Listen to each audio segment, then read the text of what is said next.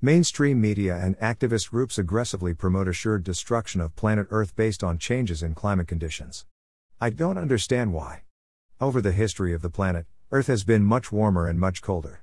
Mankind has survived in both environments. Are things changing? Yes. Will sea levels rise? As we continue to come out of the current ice age into a more temperate climate, most likely. Refer to the Utah Geological Survey online article about ice ages. Will temperatures increase? As we continue to come out of the current ice age, yes. But why does that equate to crisis? Change does not mean crisis. Change means change. The question we should be asking is how do we adapt to change? You, individually, adapt to changes every day of your life. Your car breaks down. You get a raise. You win big in Las Vegas. You break a leg. Collectively, our families, communities, and countries constantly adapt to change. You adopt a child. The main employer in the town goes out of business. Or maybe a global corporation builds a new facility in your city. A sinkhole develops on your street.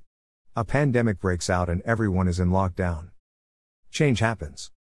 How do we adapt to change in climate conditions? That's the question. The answer is not in trying to prevent change. That's a useless endeavor and impossible task. Part of the challenge right now is that computer models are terribly unreliable. Because of that, any action based on a model is fraught with uncertainty and has an extremely high probability of negative unintended consequences. That doesn't mean we should not take action today to improve the environmental situation here on Earth. We cannot continue to be environmentally stupid and dump plastic in the ocean, overfish, pollute waterways, clear cut forests, etc., nor can we continue to base our primary energy source of fossil fuels. There are practical limits to capacity, distribution, cost, etc. The objective should be to find, and make readily available, a reliable alternative energy source.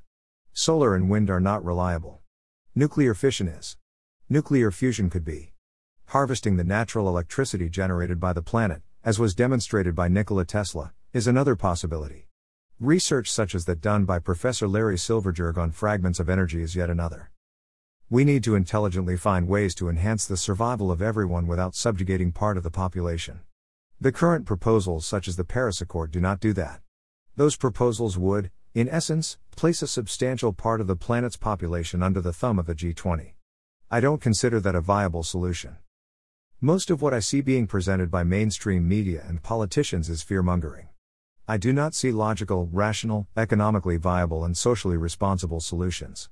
Such solutions are out there and we can find them. But stoking fear, and the resultant conflict that results from fear, is not a path to survival.